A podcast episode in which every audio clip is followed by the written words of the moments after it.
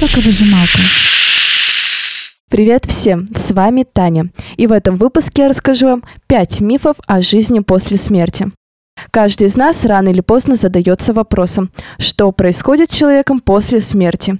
Есть много противоречивых взглядов на эту тему. Давайте рассмотрим, что Библия говорит о некоторых мифах. Миф номер один.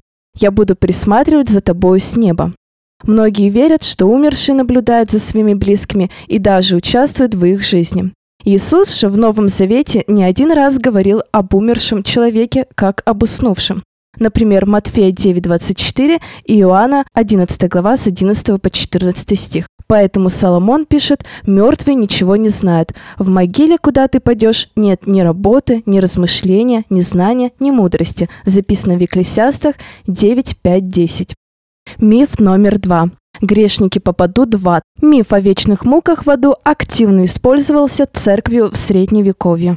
Этот миф жив до сих пор. Что же пишет об этом Библия? В Малахии 4.10 написано «Тогда все надменные, поступающие нечестиво, будут как солома, и попалит их грядущий день. Так что не оставит у них ни корня, ни ветвей. Бог уготовил не вечные муки, но полное бесповоротное уничтожение греха и тех, кто в нем погряз.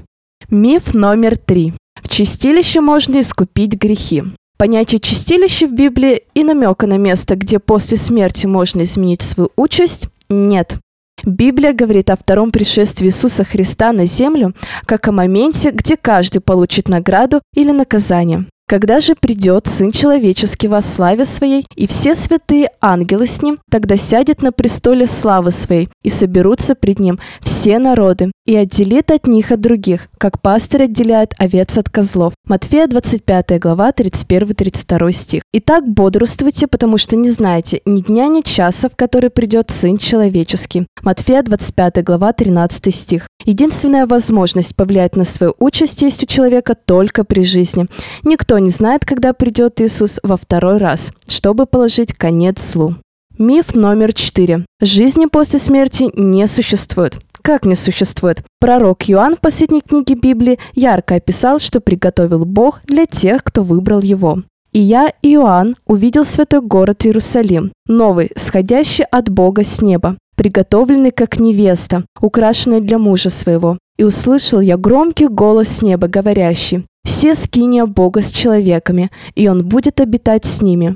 И отрет Бог всякую слезу с очей, и смерти не будет уже, ни плача, ни вопля, ни болезни уже не будет. Откровение 21 глава со 2 по 4 стих. Бог приготовил чудесный город, и Он желает, чтобы каждый человек вошел в него и наслаждался счастливой вечной жизнью. Миф номер пять. Все хорошие люди попадут в рай. В Библии нет понятия «хорошие» и «плохие».